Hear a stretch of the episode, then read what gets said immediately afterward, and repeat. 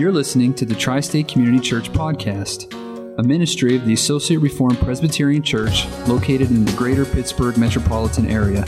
For more information, including service times, please visit us at facebook.com forward slash Tri State Reformed Church.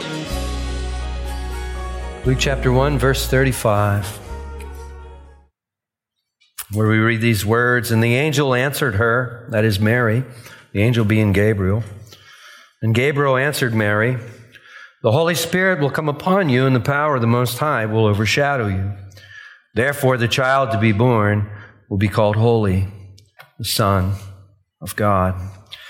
Heavenly Father, we do thank you for this incredible verse, passage of Scripture. We ask, O Lord, that, Father, you may be pleased to take us into some of the depths of this passage, O Father. Help us to take that which is probably pretty familiar to all of us, and help us, O Father, to uh, work our way through the familiarity. That, Father, we would see this text new and afresh this morning, and that we would see you new and afresh this morning. So, Father, we ask that you do these things in Jesus' name. Amen. Amen. As I said uh, a few weeks ago, it's easy for a uh, pastor, or a preacher, to, in some respects, treat this passage differently than you would many other texts. And I say that because um, the, the text is so familiar to us, for starters, and it's so deeply associated with uh, holiday tradition, if you will. And it's easy to hallmark this text if you understand what I mean by that. I'm using the word hallmark as a in its in the sense of a trademark, like a hallmark movie or like a hallmark card. Uh, when what we should be doing, I mean, this text should be treated just like every other narrative that we treat, and it needs to be um, it needs to be studied the same way, and it needs to be uh, mined for its truth the same way.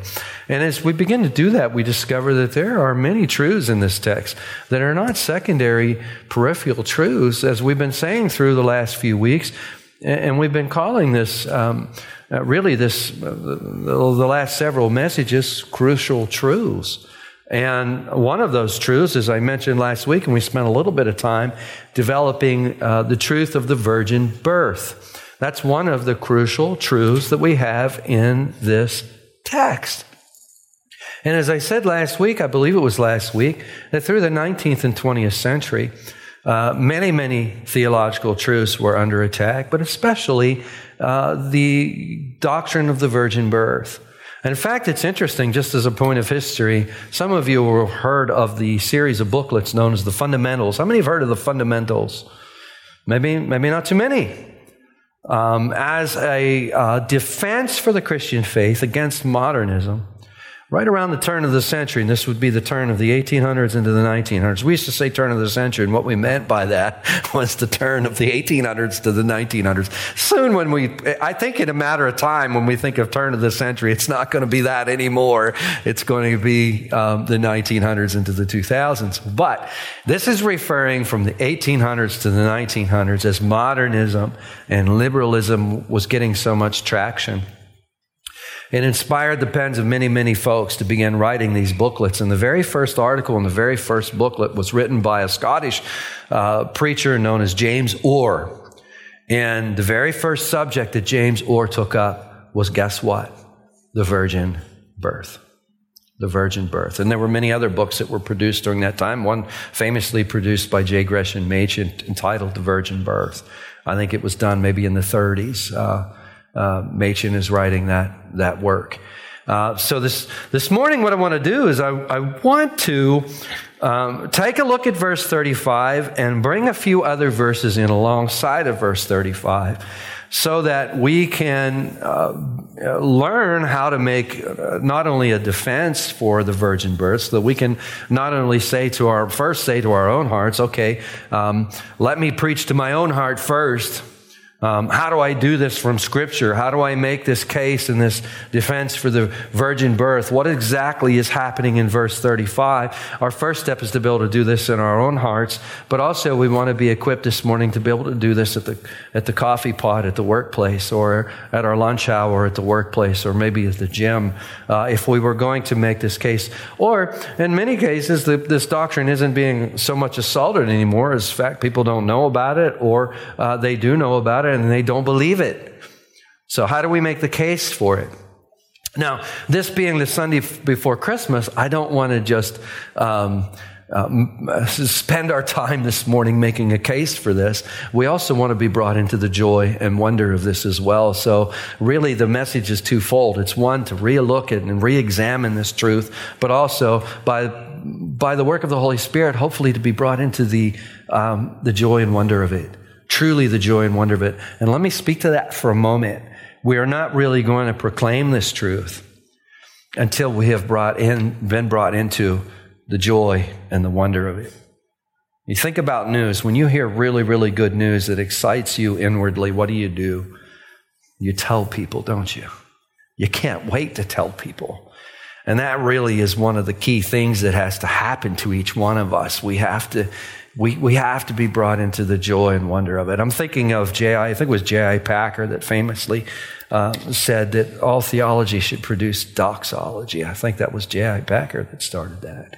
So, uh, this morning we're going to look at how to make an, a case uh, for this, and um, and we're going to be looking at the joy of it. I want to begin with things that are most familiar to us. Um, if you pull out your Apostles' Creed that you have on in your bulletin, and before I, um, before I go any further, I want to say that this is not Scripture. The Apostles' Creed is, we all know this, it's not Scripture. I just want to remind us. Sometimes we're a confessional church, and sometimes we're accused of taking our confessions and making them um, and holding them up to the same level of authority as Scripture. I don't know how anyone could come here and sit here for any length of time and come to the conclusion that we're doing anything like that. Um, that's not what we're doing. If the Apostles' Creed is not Scripture, then why do we recite it? Well, it's, uh, it's, it's simply a profession of faith. This is a profession of faith that gives us the nuts and bolts. You know, it's not exhaustive. There are many things that we profess that we need to know that aren't on here. Um, uh, it's not exhaustive, but it's really, really good. And I, I just I, want to point your attention to just a couple of things. First, you know, the, the Apostles' Creed has long time ago been divided into articles. Some of you will be aware of that. And oftentimes it's divided into 12 articles. The Heidelberg Catechism, for example, divides it into 12 articles. And the first article is the first line that we have here uh, I believe in God the Father Almighty, uh, to include maker of heaven and earth. So that would be our first article. Okay, I believe in God the Father Almighty, maker of heaven and earth. Now, notice I indent on here, maker. But when you come to the next line, the word and, and Jesus Christ, his only begotten Son, our Lord, it's not indented. I did that on purpose. Why we're doing that is because I want you to see the Trinitarian part of this. Article number one concerns God the Father, who's maker of heaven and earth. Article number two concerns Jesus Christ, his only begotten Son, our Lord. And if you look down to I believe in the Holy Spirit, that is actually Article eight.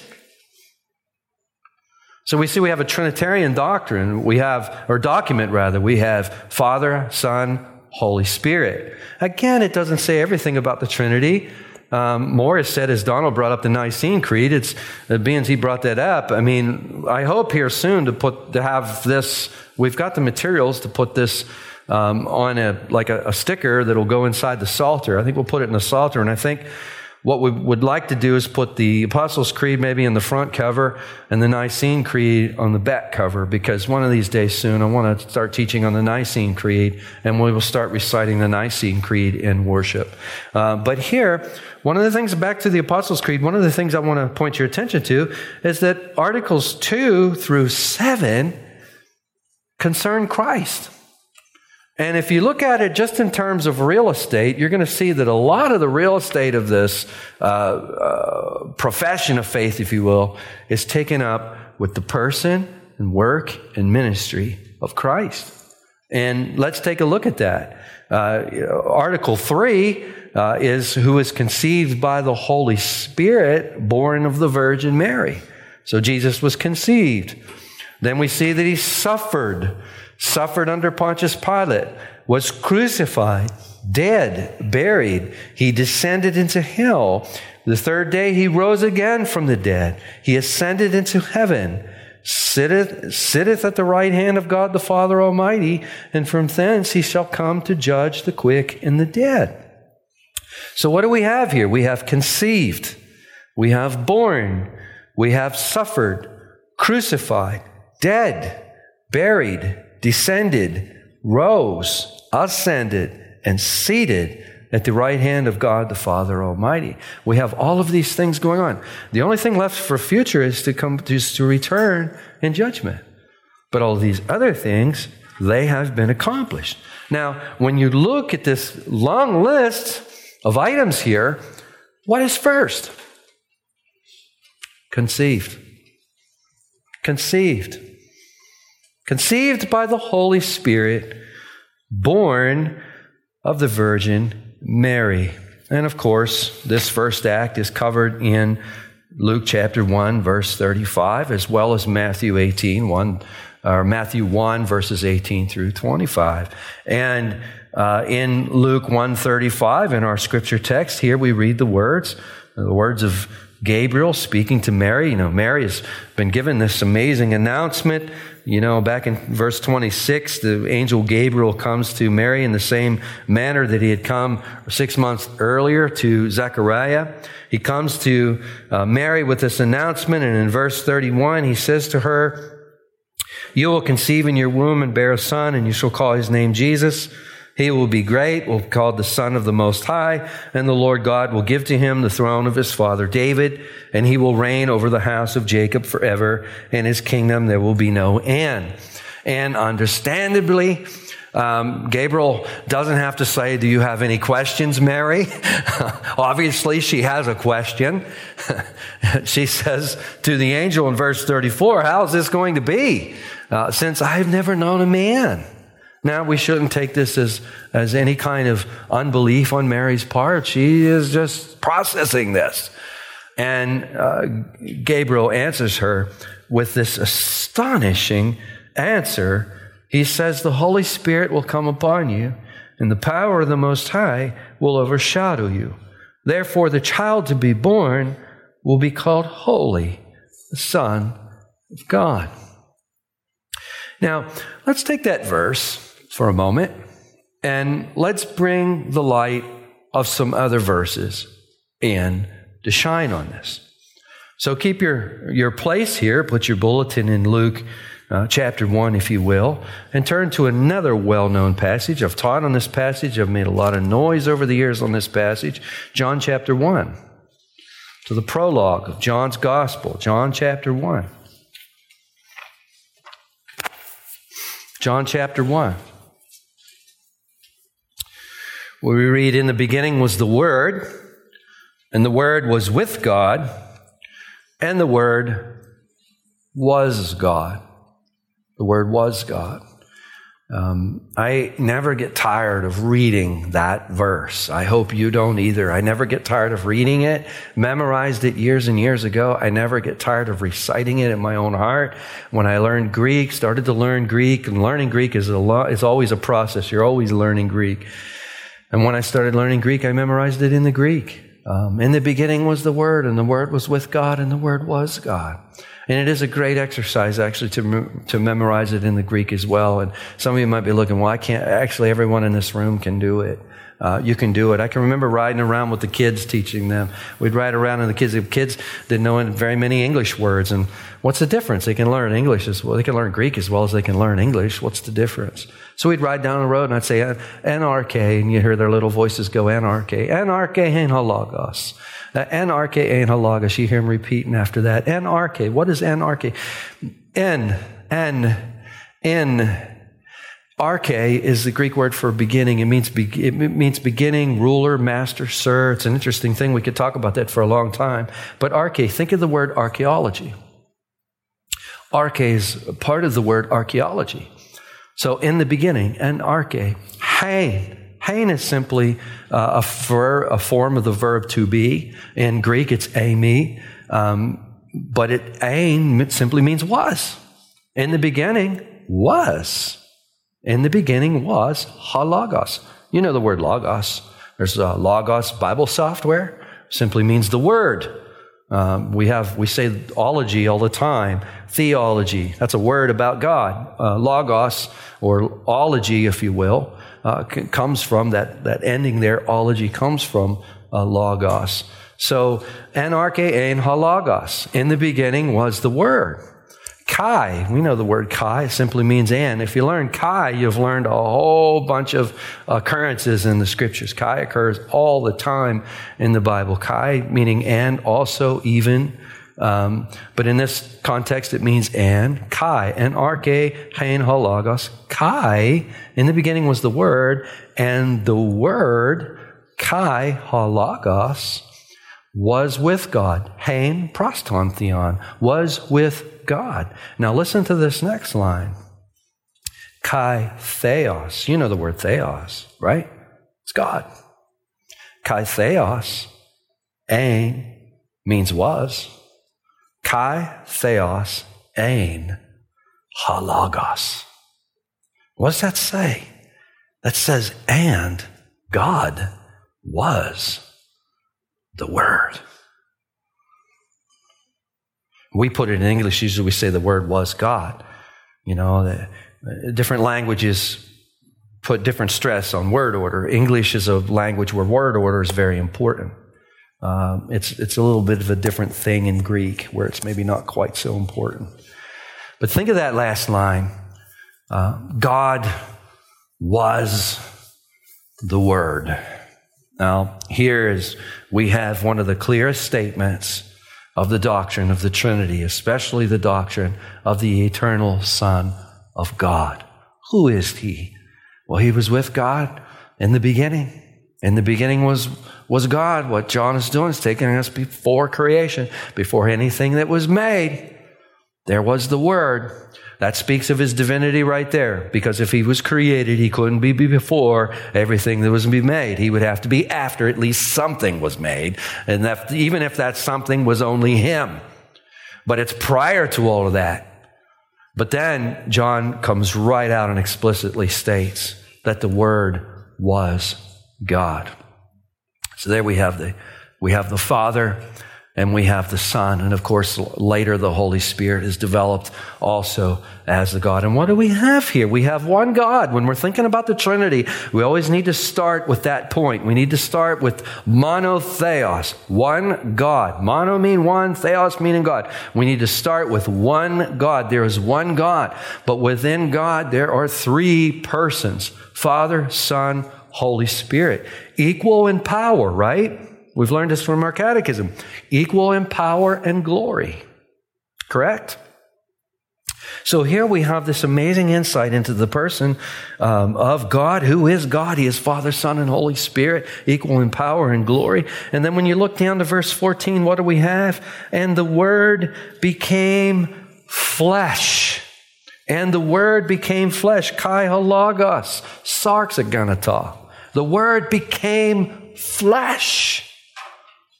And you think about that amazing thing. Here we have the second person of the Trinity who has become flesh. Now, when you take that, when you take the light of John's gospel, the prologue of John's gospel, and you shine it upon chapter 1, verse 35 of Luke, and you read these words, the Holy Spirit will come upon you, and the power of the Most High will overshadow you.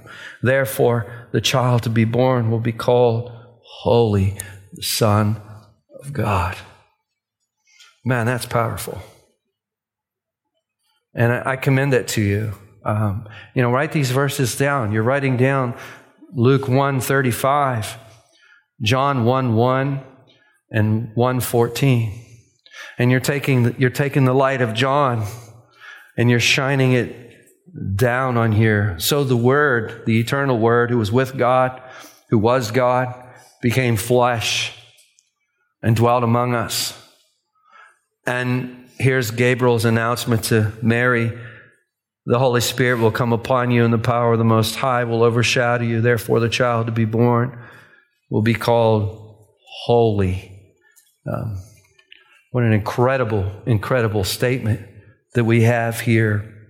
And of course, the um, eternal Son uh, will take on flesh. You look back to verse 31. What is, what is uh, Gabriel saying to Mary? He's telling her that you will conceive in your womb and bear a son. You shall call his name Jesus. Now, let's take two more passages of scripture and shine on this.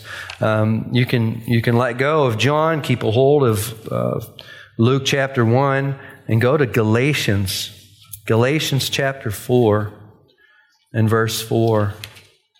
It's to be a little more difficult to do if you're using your phone. Um, but Galatians 4 4. Here the Apostle Paul is speaking. You have uh, Galatians, you go past Romans, go past both Corinthians, and you'll come to Galatians, 1 Corinthians, 2 Corinthians, Galatians, chapter 4, verse 4, where we read, When the fullness of time had come, God sent forth his son, born of woman, born under the law. What's Paul saying here? He's saying what we see that Jesus, what did Jesus say as we we're studying John's gospel? What did Jesus say over and over again? He said that he was sent by the Father, didn't he? Remember how much noise I made about that of Jesus always saying that over and over again that I've been sent by the Father, I've been sent by the Father. And here the Apostle Paul is saying the same thing under the inspiration of the Holy Spirit. He is saying that God sent forth his Son, born of a woman.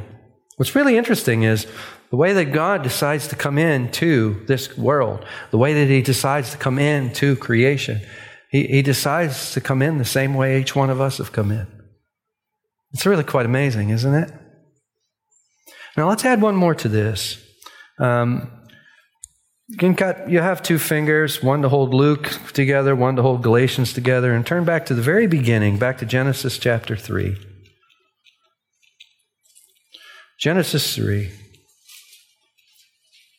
Now, of course, the context is the fall. Satan comes into the garden. He tempts Adam and Eve. They rebel against God, falling to his temptation. God comes to man, he comes to the woman, he comes to Satan.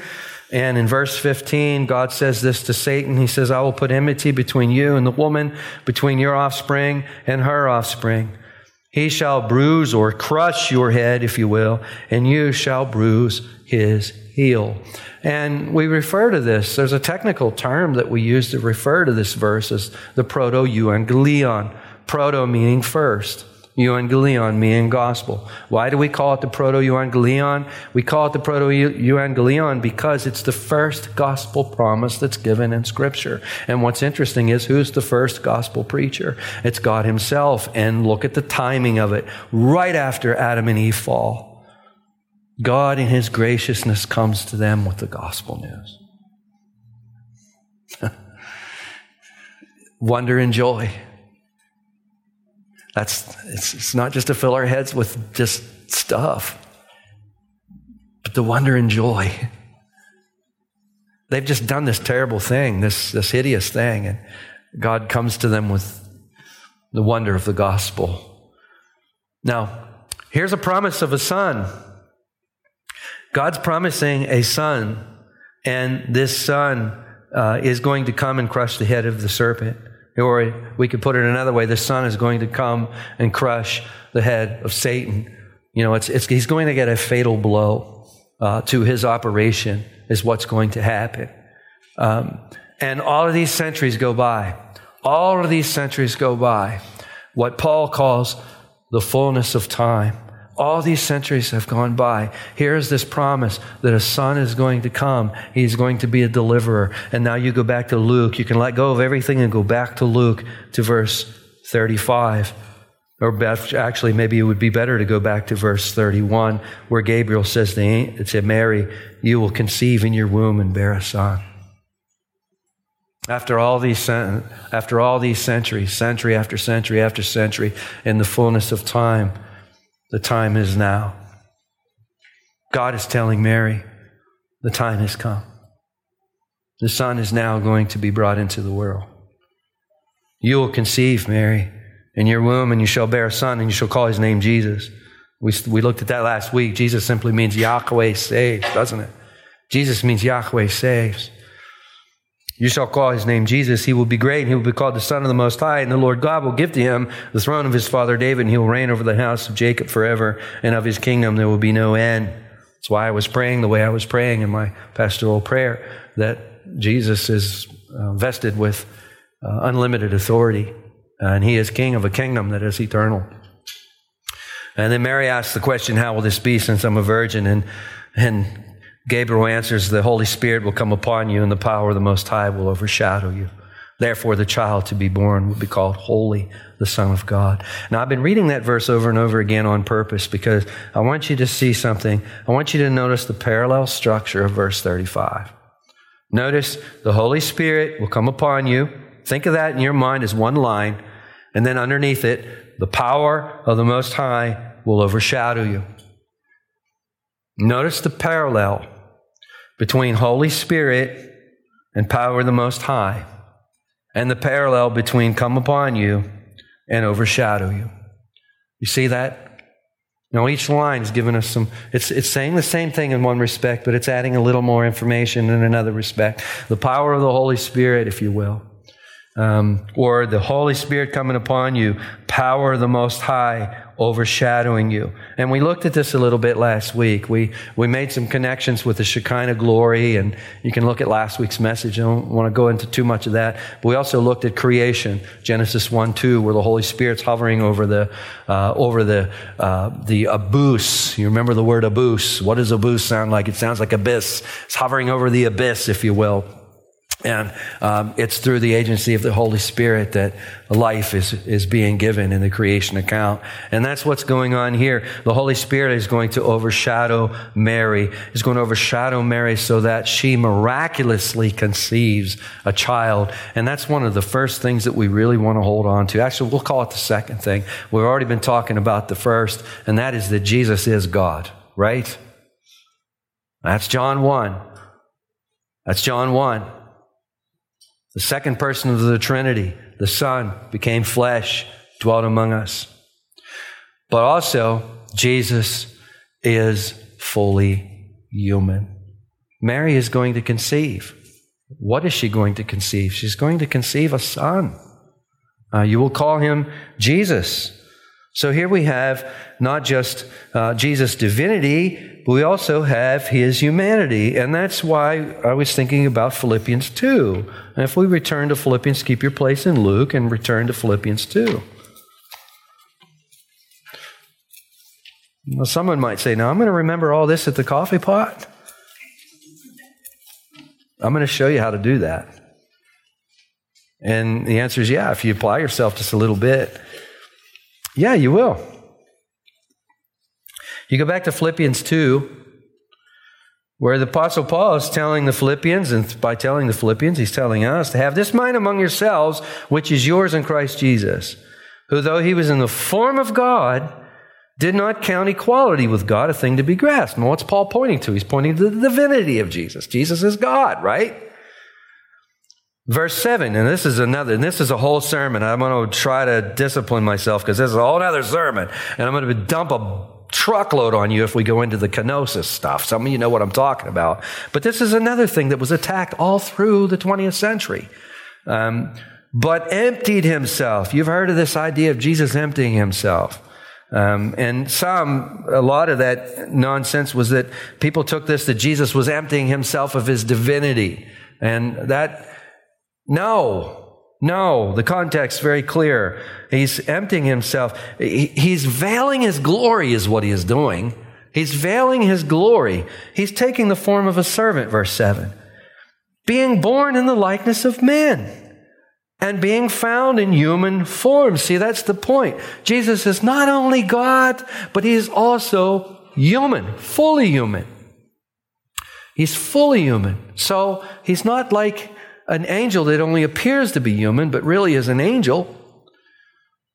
So I get that out of our heads. That's, that's one of the isms we want to avoid. I'll, I'll leave out Nestorianism and Eutyches and Apollinarius, and uh, we'll leave all, we'll do all that on another day because that will flood us. Um, but what we need to know right now is that Jesus is fully human. He is fully human with a reasonable soul, as our catechism teaches. What's that mean? It means he has a, he has a soul that he can reason with, just like we have a soul that we can reason with, right? He's fully human. Uh, being found in human form, he humbles himself, becoming obedient to the point of death. He can only die if he's human, can he? Sometimes you'll hear people say God died on the cross. Has anybody ever heard someone say that? Is that accurate? No. No. Well, I'll say, well, wait a second. Jesus is God, isn't he? Yeah, Jesus is God, but God doesn't die on the cross. If God died on the cross, God can't die. How does God die? If God died, who raised Jesus? This whole thing would fall apart. That's why we have to keep, you see, these are crucial truths. We got to keep this together. Who dies? Jesus, in terms of his human nature, dies on the cross, doesn't it? It's a mystery for sure. But that's the point. That should bring you into the, the joy and the wonder. That's the wonder part. Um, it's the wonder part, isn't it?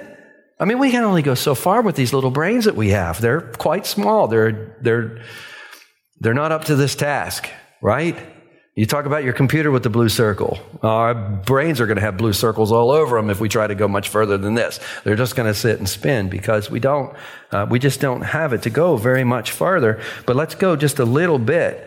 Um, think of uh, Hebrews. Keep turning right to Hebrews. You'll pass the Thessalonian letters. You get to Hebrews. Hebrews chapter 4, there are actually quite a few passages in Hebrews we could go to for this, but go to Hebrews chapter 2 and look at verse 14. And this is going to start to show us not only, um, it, will reinforce to us that Jesus was fully human, but it's also going to start to show us why this had to be. It's important that we see this. In verse 14, Hebrews 2 14, since therefore the children share in flesh and blood, okay, we're all flesh and blood, aren't we? Since therefore the children share in flesh and blood, he himself likewise partook of the same things. So you see, there was a necessity that he, do, that he does this. Well, why? That through death, he might destroy the one who has the power of death. That is the devil. This is how he crushes his head. See how this is all connected? This is how he's going to crush his head. Does that make sense? Everybody good? Now look at verse 17. Therefore, never ignore that word. A lot of times our English readers will go right past therefore and not even see it. It's there. It's a really important word. We're going to see how important it is when we go back to Luke. But therefore, okay, in conclusion, he had to be made like his brothers in every respect so that he might become a merciful and faithful high priest in the service of God to make propitiation for the sins of his people. That's a mouthful, isn't it? But what is being said there? What's being said there is basically this Jesus is going to be a high priest who doesn't show up with the, bull, with the blood of a bull or a goat or a, or a lamb. That's not how he's going to take our sins away. No, he's a high priest who's going to show up with his own blood. And it's going to be his own blood that takes our sins away. Now, how can he have human blood if he's not a human being?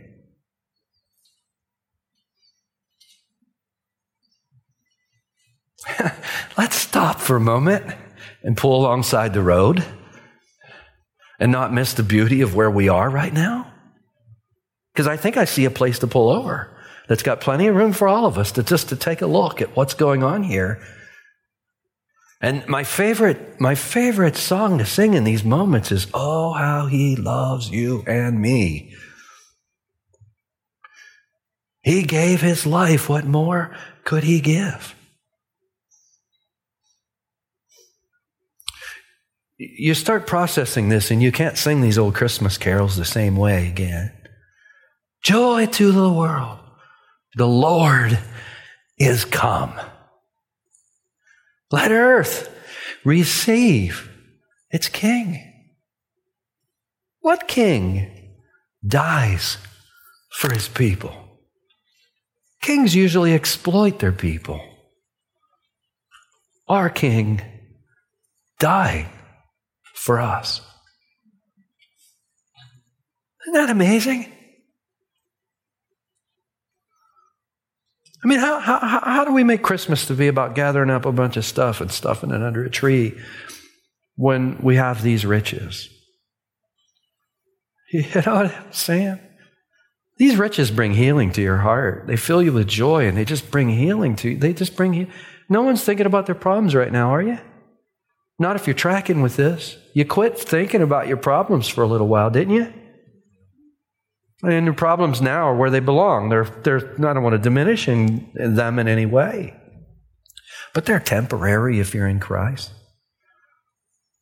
This is permanent. We will see him and we will see the holes in the hands and we'll see him. We go back to Luke. How will this be, says Mary? I have not known a man. The angel said, The Holy Spirit will come upon you, and the power of the Most High will overshadow you. You know, there's been a lot of fanciful things said about this verse because, and we, you guys want to go a little bit further? Our minds okay? Someone say, I think we're looking good. Looking real good, actually. Let's go one more step, shall we? A little bit of theology, and then we'll be done. Uh, Obviously, we're all aware of the doctrine of original sin, right? What's the doctrine of original sin? Romans 5. When Adam falls, when he rebels, he's, he's a federal representative, meaning he represents us in the garden. And when he falls, we all fall in him, and therefore every one of us have been born into sin. When Adam fell, we all fell. By the disobedience of one, sin came to all, right? Paraphrasing loosely Paul's words. Uh, there's the doctrine of sin. And, and, David speaks of this in Psalm 51, verse 5. You know, uh, in iniquity did my, uh, in iniquity did my mother, let me, my mind's failing me on that verse. Psalm 51. I don't want to botch it up. I want to get it right. Psalm 51, verse 5. Behold, I was brought forth in iniquity, and in sin did my mother conceive me. What's he making reference to? He's making reference to original sin. We're born in sin. We're born sinners. Why do we, why do we sin? Because we're born in sin. You know, um, we're born in this. And some have said, some have asked this question. They're like, okay, um, how can Jesus be born of the woman and escape the doctrine of original sin? Anybody heard that question? Now, I wouldn't be bringing it up right now, but there's a lot of really fanciful ways out there. I, I should say there's one in particular, one very fanciful way that people attempt to get around that. And if you drive up and down the road, you'll eventually come to a marquee that says something like Immaculate Conception. Has anybody ever seen that? Now, what is that in reference to? It's in reference to a Roman Catholic doctrine that is attempting to deal with this problem. It's actually an idolatrous doctrine, but what it teaches was that Mary was predestined for this particular task, which that we would say, yeah, we would agree with that. But what it goes on to say is that Mary is born without sin. Because the question is asked, how could Jesus, how could, how could Mary carry Jesus in her womb and Jesus then be born and escape the doctrine of original sin, which is, you know, let's not diminish who Jesus is here for a moment. Um, so they come up with this doctrine of immaculate conception that, that, that, okay, well, here's how you get around it. Mary, you see, she was born without sin and she was kept from sinning her entire life. And they attribute this to Jesus. They'll say, well, it's grace that she received from Jesus and she's born without sin. So you have immaculate conception. Um, Bible doesn't teach that.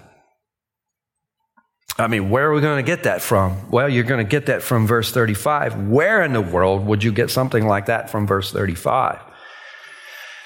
And again, I want to point your attention to the word therefore. Because the word therefore is so important. It's easy for us as, as English readers to skip over the word therefore, but look at verse 35 again. That's Luke 1, verse 35. The Holy Spirit will come upon you. Notice our parallel. The Holy Spirit will come upon you. The power of the Most High will overshadow you. Therefore, in a consequence of this, because of this, right? Because of this fact, the child to be born will be called holy. How could he not be?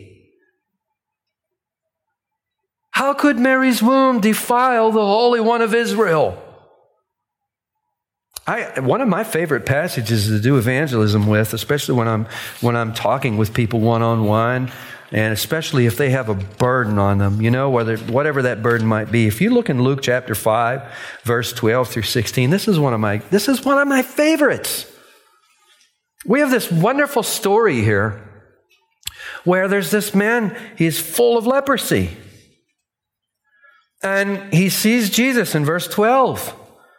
And he falls on his face and he begs Jesus. He says, Lord, if you will, you can make me clean.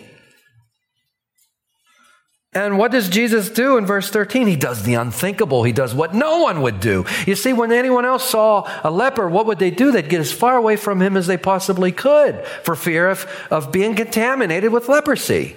And to reach out or even to come in contact with this man could deem you unclean. But what does Jesus do? He does the unthinkable. He stretches out his hand in verse 13 and he touches him. Does Jesus get contaminated when he does that? Is Jesus now unclean? Does he have to go see uh, the priest and go through a battery of purification rites and rituals in order to get clean? I told you a little bit of theology and we'd come to the wonder. No, the wonder is when Jesus touches the leper, the leper doesn't make Jesus unclean, Jesus makes the leper clean. You follow me there? When Jesus touches our filthy hearts, he doesn't become unclean by handling our filthy hearts like we would getting under the hood of a car handling all the greasy stuff. Instead, everything he handles becomes clean. It's no problem for the Holy Spirit to come into our hearts as soon as we become believers and dwell in our hearts, even though there's a remnant of sin there, is it? And why should it be hard for us to believe that Jesus could occupy Mary's womb? You follow my logic?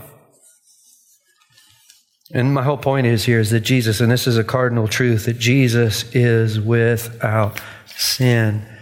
If you if you go back to Hebrews again and you look at Hebrews 4 and verse 15, it's good to have this verse in your toolbox. Not only to reach out to people, but to just to have it in your toolbox. Because in verse 15, we're told, Hebrews 4, verse 15, we're told that we do not have a high priest who is unable to sympathize with our weakness. That would preach, wouldn't it? That would preach. We do not have a high priest who is unable to sympathize with our weakness, but who, one who in every respect has been tempted as we are, yet without what? is without sin. Can that which is sinful cleanse sinners? That which is sinful needs a Savior. Our Savior is without sin. And this is really helpful doctrine when we can't get it in our heads that we've really truly been cleansed, which is really a problem for, for a lot of us, isn't it? How do I know I'm clean? How do I know I'm clean? Have you been touched by Jesus? Because if you've been touched by Jesus, you're clean. you didn't defile him, he cleansed you. You see how important this is? How do I know if I've been touched by Jesus? Do you believe? Are you trusting in him? Really? Are you trusting in him? That's how we know. Are there fruits in your life that would corroborate a personal trust in Him? Let me conclude by helping you put all this together. Say, how am I going to remember? Okay, Rick, I want to do this. This is exciting, and I want to do it at the coffee pot. But my, what do I do? Um, you take this in three steps, and don't worry about trying to do all three steps at once. Because generally speaking, when you're talking with people, a lot of times you can't get through the whole thing at once anyway. One of the last things you want to do is try to bury somebody like I probably um, make regular case of burying you. Um, I, have been dumping a truckload on everybody. I tell everybody not to junk a, uh, dump a truckload on. You know where I'm going. A little bit of humor to let our minds rest a minute. But let's think about this. Where did we start? We started by looking at Luke 1. We know Luke 1, right? Especially verses 31 and 35, where Gabriel's telling Mary, you're going to conceive and bear a son. And then in verse 35, we have the Holy, we have the Holy Spirit coming upon you, the power of the Most High overshadowing you. Therefore, the child you're going to bear is holy, who called the Son of God. Okay, so we have that. Now from there, we go to John chapter 1, verses 1 and 14. And if anybody wants to learn that in Greek, I'll be happy to teach that. That'd be a wonderful thing to do with our first Bible study in January. You guys let me know. Send me a text, send me an email. If enough of you do it, we'll learn it on the first Wednesday of January. I was thinking of my study yesterday. That's what we'll do. I, had, I, I, I recommend it. Don't think you can't. You could leave there on Wednesday night, actually, with the tools to be able to do it. It's helpful, especially if you come across Jehovah's Witnesses. It's very, very helpful. It's very, very helpful. Uh, so you've got Luke 135, you've got John 1, right? Luke 135, John 1. You have John 1 shining uh, the light, if you will, on here. And then you've got Galatians 4 4, and you've got Genesis 3.15. So you get those four spots in your mind. What you do is you write them down, you put the piece of paper away, and tomorrow morning when you're doing your devotion, start with Luke and then try to find it without looking. Try to find the other passages without looking. And if you get stuck, you can look, but try to do it without looking. And then do it again on Tuesday. On Tuesday, you're probably not going to need to look. But what's going to happen is you're doing this, is the Lord's going to start showing you stuff. He's going to start filling you up. And you're going to get excited. And as you get excited, part of what is winsome with other people is indeed your excitement. A lot of it is your excitement. You don't want to say, well, let's first talk to, you know, it's your excitement. A lot of it is your excitement. And that's your first step. Okay, don't worry about Philippians 2. Don't worry about Hebrews 2 and Hebrews 4. Don't worry about those passages just yet. Get that first part down. Then when you get the first part down, then you go back to Luke 135 and then you, you bring in, okay, we're going to look at it, that he's human. We're going to bring in Philippians. You're going to be looking, thinking about that, and as your scripture memory verse, Philippians 2, uh, especially verses 6 and 7 and 8, and Hebrews 2, verses 14 and 17, and Hebrews 4, 15. And you get, you start to get that. Uh, and in fact, once you really get to that, you could make it two steps. You get to that, and you're you're in pretty good shape. So start by writing these verses down, but write them down in steps. Don't try to do it all at once. Just do it in steps. Do the first part first, and do the second part only after you've got the first part done. And there's no one in this room that can't do it. You'll be amazed. And if if you do this through this week and then next week, maybe look at it a couple of times, and the week after that, look at it a couple of times, what you're going to be doing is you're going to be starting to bring this into your and not, in, not just in your short term memory, but you're going to be starting to bring it truly into your long term memory. And there's another really cool thing, and I'll close with this. Another cool thing is this is that it, a lot of times I discover as I'm learning these new truths and I'm working through these new truths, the Lord puts opportunities right in front of me to use this stuff. I don't know if you've had that experience or not, but a lot of times as you're doing this, the Lord will put opportunities right in front of you uh, to use this. So don't be a bit surprised if you're not having um, tea with a friend over the holidays, and don't be scared to share this. Um, or you're having coffee with a friend over at Horton's or somewhere. Don't be afraid to share this. Amen. Heavenly Father, we thank you, Lord, for the truth that we have here in the gospel, which has so warmed our hearts, Father. We've been taken into the joy um, and wonder of a great truth that is not it's not secondary, as we say with our Hispanic friends, no segunda. It's primary, it's primera, si primera. It's, Father, we thank you for these primary truths, O oh Lord, that, Father, th- these are nuts and bolts truths, first principles of our faith. Help us to know these things well. Help us to be able to give an answer for those who ask, that we would be able to defend the faith, O oh Father. But Father, help us first and foremost to get these things in our hearts and fill us, O Lord, with the joy and the wonder, the joy and the wonder of the virgin birth, the joy of wonder of you coming in time, space, and history. Fill us, O Father, with these things in Jesus' name. Amen.